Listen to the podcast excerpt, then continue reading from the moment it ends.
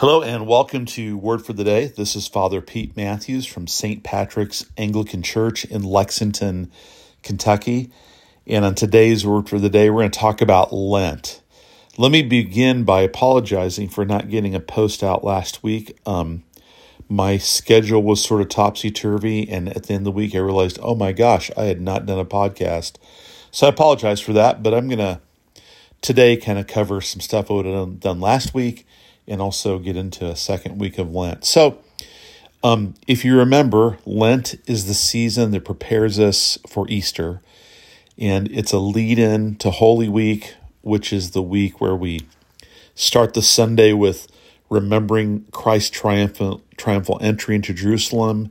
We go to the upper room on Maundy, Thursday, and we go to the cross on Good Friday. Holy Saturday, silent. In our parish, we we come that evening and move from Lent into Easter with our Easter Vigil. It's the first celebration of Easter. Then Easter Sunday, we celebrate the resurrection. And Lent is a season of penitence and preparation designed to get us ready to enter into the fullness of joy at Easter. So it kind of has these two dimensions. It has sort of a personal formation side, um, but more importantly, actually, it has a liturgical role, and um, it's it's meant in our prayers and our worship and all that we're doing liturgically to get us ready to enter into the worship of Christ at Easter. So even our fasting, if we're doing that, or other disciplines, are meant for that. So, you know, it's one of my hobby horses is the tendency I think in our modern Western and American culture to to you know we we prioritize the individual over the community, and uh, they're both obviously important. Every individual has eternal value, so sometimes people overharp in individualism. I think that's wrong, but we do tend to think about our Christian life as primarily my individual life as a disciple, and the church resources me to live that. And that bleeds into our Lent, where Lent becomes mostly about me and what I need to get done to grow in Jesus. That's really important. And I hope you're doing stuff like that. I sure am. But it, Lent is primarily a liturgical season that shapes the worship of the church and prepares us for Easter. And the motif, and I mentioned this in a past podcast, and I've mentioned it before, is the motif of wilderness. So that's why in the first Sunday of Lent, the homily for that Sunday focused on Jesus going to the wilderness. And um, in my homily, I really focused on Jesus facing temptation because in that text in the Mark version that we read, that's really what's emphasized. But there's two other stories about Jesus going to the wilderness, and of course, his temptation is there. But there's more going on. There's more implications than you can tease out in one sermon or one homily. And so, you know, one of the one of the ways we draw from the wilderness motif in Lent is the idea that we take a season to sort of slow down, quiet down, retool, refocus.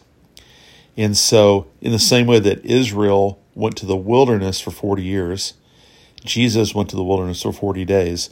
We go through Lent for 40 days. And we go into a wilderness season, a season where we kind of pull back from our normal um, practices and refocus on the Lord. So that that quieting, that sometimes fasting from things is meant to, to get us in touch with our need so we're ready to receive the cross and the resurrection afresh. Second thing about Lent is it's penitential. It's a season of repentance. And it's such a an important and healthy thing to do in our spiritual lives to uh, to remember that we're mortal and to remember that we are sinners and you know, in in Christian circles, you can kind of go to one extreme or another. Some circles are so focused on our sinfulness that you'd almost get the sense that Jesus didn't die for our sins and give us salvation. Other traditions so want to emphasize that now in Christ we're children of God that people won't even say they're sinners. And I think both extremes are just really unhealthy. In Jesus Christ, we are adopted sons and daughters of God, and we are forgiven and we're declared righteous. But we're still broken sinners, and you know, the other side of the Christian life isn't just what God has done for us, but what He does in us. And if we forget that we're sinners, um, you know, that can cultivate pride, that can cultivate inattention to our spiritual life and our need for continuing grace to grow in Christ. So both are important. Lent is a season where the weight is more on our mortality and our sinfulness. So it's a, it's a little grayer because of that. The reason for that, though, is joy. It's to remember our brokenness um, so that we can see more clearly God's grace. You know, however, however deep my sin goes, and the truth is, for all of us, it goes deeper than we realize. God's grace goes even deeper. No matter how far our sin goes, God's grace goes farther.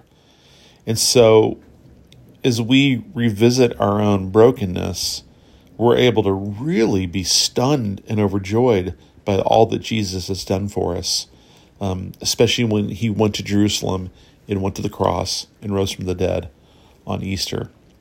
Think, think of the story that showed up at the, the woman who showed up at the publican's house and washed Jesus' feet.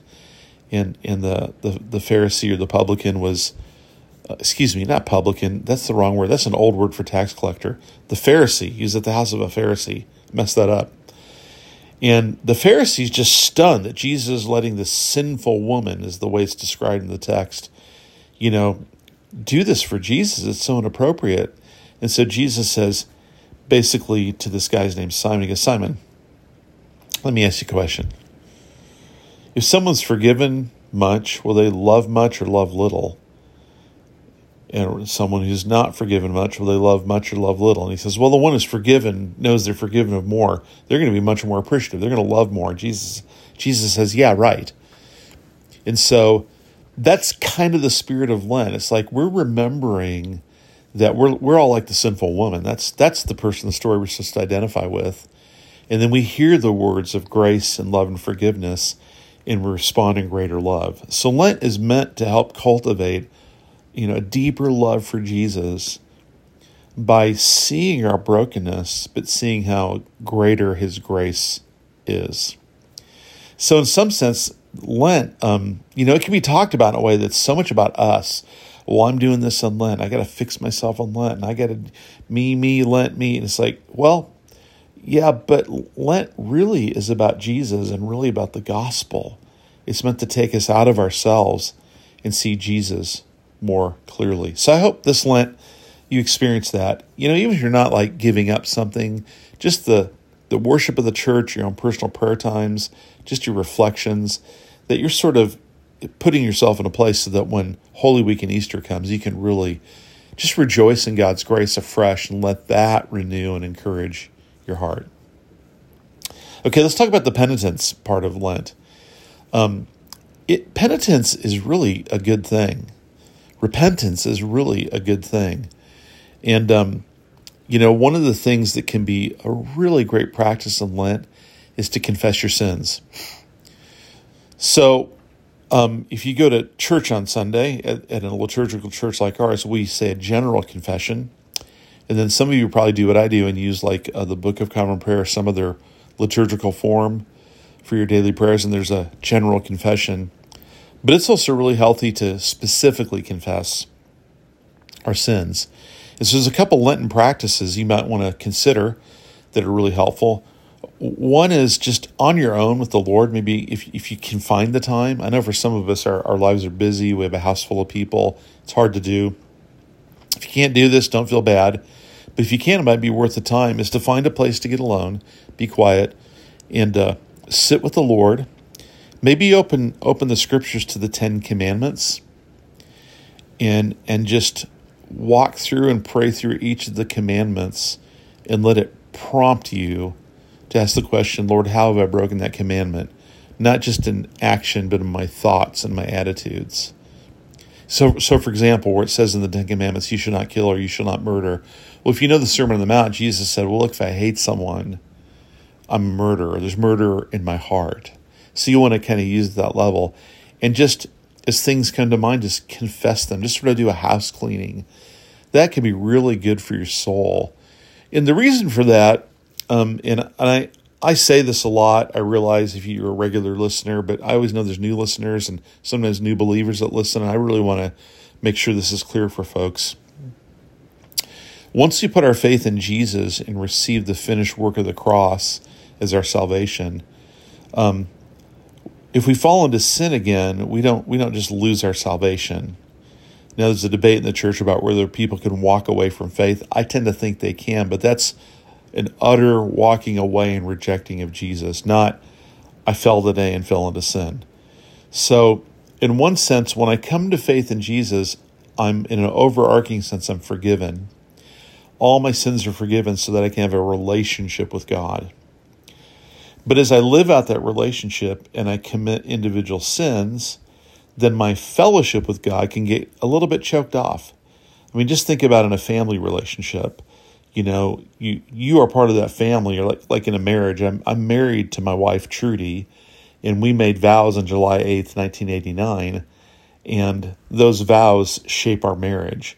But along the way, you know, we've disagreed, we've had arguments, we've hurt each other's feelings, and it didn't end our marriage, but it but it it sort of clogged up the fellowship and the closeness. And we say we're sorry, and it restores that. That's a good analogy of why we kind of confess sins. It, it keeps the channel with God clean and open. And it's just good for your soul to, you know, periodically do that. And Lent's a great season, a good prompt to do that once a year. So you might want to think about doing that. Another practice God, I, hope I didn't. I hope I'm not repeating myself. I apologize if I am. I didn't go back and listen to my Mac last podcast. Um, but if I am, have mercy on me. Maybe you need to hear this again. But another practice, especially in Orthodox, Anglican, uh, Catholic, and some Lutheran churches, is the practice of sacramental confession. And what that is, is that's the practice where you go to a priest and you out loud confess your sins. Now, in Anglicanism, we offer that. Why do we do it? Well, we don't do it, um, as some people might think, because you have to confess your sins to a priest to get forgiven. That's not what we teach. We call it a pastoral practice, and it's a thing that no one ever has to do. Maybe some, the Holy Spirit say, I really want you to do it, but anyone can. And it's really there to sort of um, take a, a, deeper step of opening myself up to the Lord in the in the presence of someone else, but also to hear from that person uh, um, out loud words of forgiveness. So oftentimes, you know, when you confess by yourself, you you thank God He's forgiven you, but there's this power when someone who has spiritual authority granted by the church to declare forgiveness, a priest or a bishop, and says, You are forgiven in the name of Jesus, sometimes that can really release you from stuff in two ways. Sometimes people have certain sins that their conscience is just gripped by this, and it's so hard to let go of it.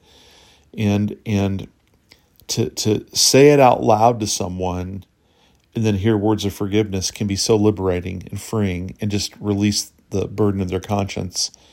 Also, sometimes there are just areas that are so thorny and sort of so so like embedded in our lives that we just so hard to rip them out and somehow verbalize sometimes verbalizing them out loud in front of someone can really bring a release. Now, how that works is there's there's some there's some guidelines and some rules. Um, confession is under a seal, we say, and what that means is the priest is sort of sitting in the place of God, and God purposes to forget all of our sins, it says in Scripture, once we confess them. And so if I hear a confession, once I declare words of forgiveness, I I can I can't talk to anyone about that.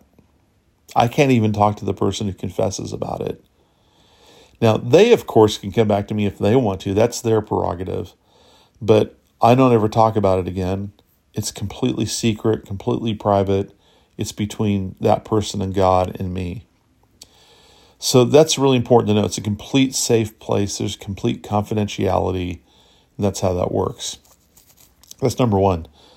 Number two, when I usually do it, um, what I, I, I like to meet with people in a chapel if I can, where there's a communion table, an altar, and I ask the person to sit and look at the altar, and I sit beside them and sort of um, uh, look at them from the side. So they don't talk to me, they talk to God. I, I listen to them confess to the Lord, and they, they bring that to the Lord. And then um, usually I have people um, kind of write out what they want to confess. They could just have bullet points, or sometimes people write a letter. And then I encourage people to to be not super specific, but not general. So let's say your issue is a sin of anger. You don't want to come to confession, confession and go, Lord, I confess that I struggle with anger. That's not really confessing a sin, that's confessing a general struggle. You, you would want to say something like, Lord, um, you know, last week and the week before, and for a number of months, I've been really uh, losing my temper with my children, and that's wrong, and I know it. And I want to confess that, especially last night when I said this. That's pretty. That's specific enough. You don't have to go into graphic detail, and uh, especially you know if if like sometimes people confess sexual sin. You don't. You need to name the sin. You don't need to tell me about what happened. Does that make sense? I don't need to say any more there, do I? You know, um, I was sexually immoral in this situation by doing this. Boom. That's all you need to say. It's specific enough to name it and not sort of try to get around it, but there's no need to be graphic. And so that's what I encourage people to do as well. And then um, there's a little ritual we follow in the Book of Common Prayer, of a small liturgy. And I invite the person, we kind of get ready, we say a prayer together. They they make their confession. And then if it seems appropriate, I might offer words of counsel. And to be honest with you, most of the time when I offer words of counsel, it's not like, well, here's how to fix that sin. It's more like, you know, I just want to encourage you about God's grace really encourage you and, and, and affirm you in coming. Um, once in a while, I might go, hey, you know, if you're really, if this is a long term struggle, you might want to try this to get over it. And then I might say, is, is there anything else that's come to your mind that maybe, you know, you didn't think about or you thought about but didn't want to say? It's okay. If you need to get something off your chest, go ahead. Once they're all done, I say words of absolution and we're done. And usually when I do a, a sacramental confession, it's like 15, 15 minutes. And it's really only longer than that if we sort of talk a little bit before and talk a little bit afterwards. So, um, um, any priest in the church can do that. So, if you're St. Patrick's Anglican, I can hear those. Um, our one of our other priests, Andy Marks, she can hear confessions, and Nathan Sharp as well. So, if you're part of St. Patrick's, you know, uh, reach out to one of us if you want to do that, and we'll help you do that. Get prepared for that. It can be a really great uh, a real great ministry, and, and it's something to do during Lent that might encourage you and help you. Um, okay, wilderness motif, confessing your sins. I want to talk about fasting now. I think I talked about this last time, but I, I didn't really dive in. No, I think I did. Let me let me let me go there. Um, as you know, I do these podcasts. They're really meant to be in house with our parish and other people outside the parish listen, and some folks you know, around the country and the world who have connection or parish listen to them. So I don't script them out. It's just Pastor Pete, Father Pete talking. So that's why sometimes I'll start something and go, let me not go there. Um, but let me let me do this. Um, as we get closer, I'll talk more about it. But I want to do just a little bit about Holy Week right now, so that you can anticipate for the rest of Lent, um, getting ready for Holy Week. So that's the highest um, the, those are the highest feast days in the church in the in the calendar of the church. And the first Sunday is Palm Sunday, often called Palm Sunday slash the Sunday of the Passion. And um, sometimes some churches only focus on Palm Sunday. Some churches do Palm Sunday, then also include the crucifixion. And to be honest with you, that's a historical adjustment in the last few decades because so many people don't come out for Good Friday worship. So the church um, kind of does that on Sunday um, beforehand, so people don't don't miss that piece before they come back for Easter. And so um, we do that because we have a lot of family, young families in our church can't always make it out for Holy Day services. And I want I don't want our folks to make sure we think about the cross before we come back for Easter. But the the the high point of that service is is processing with palms, and if the weather allows, doing it outside. is a way to, to kind of enter in and participate in the entrance to Jerusalem. So we go to Jerusalem with Jesus that week. And then um, in our liturgy of our church, we start a service on Thursday called the Triduum, or the Three Great Days, or the Great Three Days. You can say it different ways. And it's one long service of worship that begins on Maundy, Thursday, and ends um, at Easter. If you have an Easter vigil, it ends at the vigil. If you wait till if you don't have the vigil, it ends at Easter Sunday. Easter Sunday. And the way we mark it not ending is there's no blessing given given at the end of Maundy, Thursday, or Good Friday, or Holy Saturday. It's not given until we get to Easter. So even though we're not together the whole time, the sort of the the posture we take as the church is we're in worship for three days. We're in a state of worship for those kind of three days with Jesus as we enter into this high, high, holy season. And it's really inviting us to, to really see the gospel afresh and to, to know it intellectually, but to see it, to feel it, to taste it, to touch it. Um, that's that's really the the the drive of these Holy Week celebrations. And to invite the Holy Spirit to do a deeper work in us around those truths. So I want to encourage you as you're sort of planning out your Lent and you look ahead, um, if you at all can, I'd encourage you to, to come out for for every service. Um, so Maundy, Thursday is where we remember the the the Last Supper. And Maundy is a Latin word that comes, it's related to the word mandatum, which means command. And it's the, the, the place where the night where Jesus says, A new commandment I give you that you love one another. So Maundy Thursday. Just a little tidbit. It's not Monday Thursday. It's Maundy Thursday. There's no A between the D and the Y. Just, just so you know that. Little little priest liturgical pet peeve there. Maundy, not Monday. Okay, sorry. Sorry to be uh, picky there. And then um, the Good Friday, and that's where we we go to the cross. And um, in our Anglican liturgical practice, there's no Eucharist at Good Friday.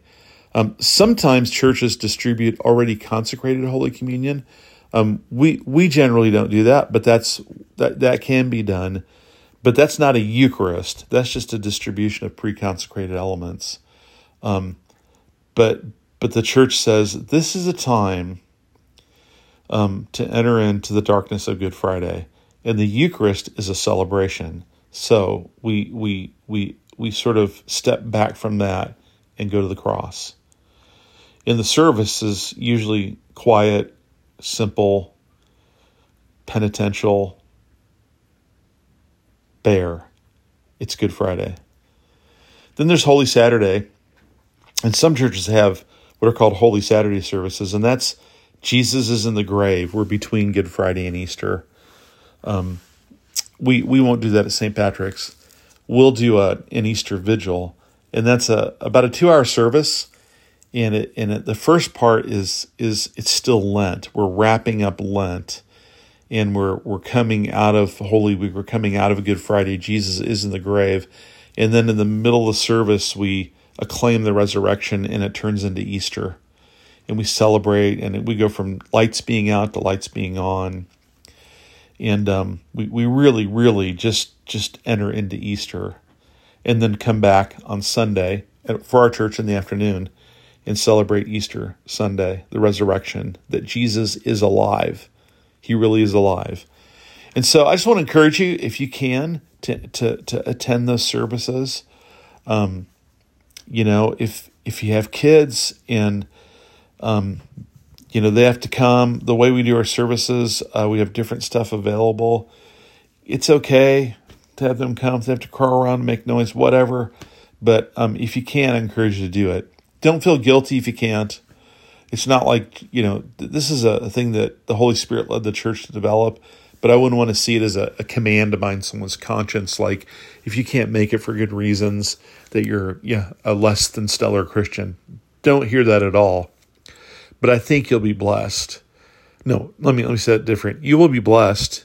You will be encouraged, and it will help you to enter fully into the season. Well, this is a long podcast. like I said, I'm I want to do long weekly episodes for a while rather than one every day. So let me wrap this up and um, just say God bless. Have a great week, and you'll hear from me next week. Take care.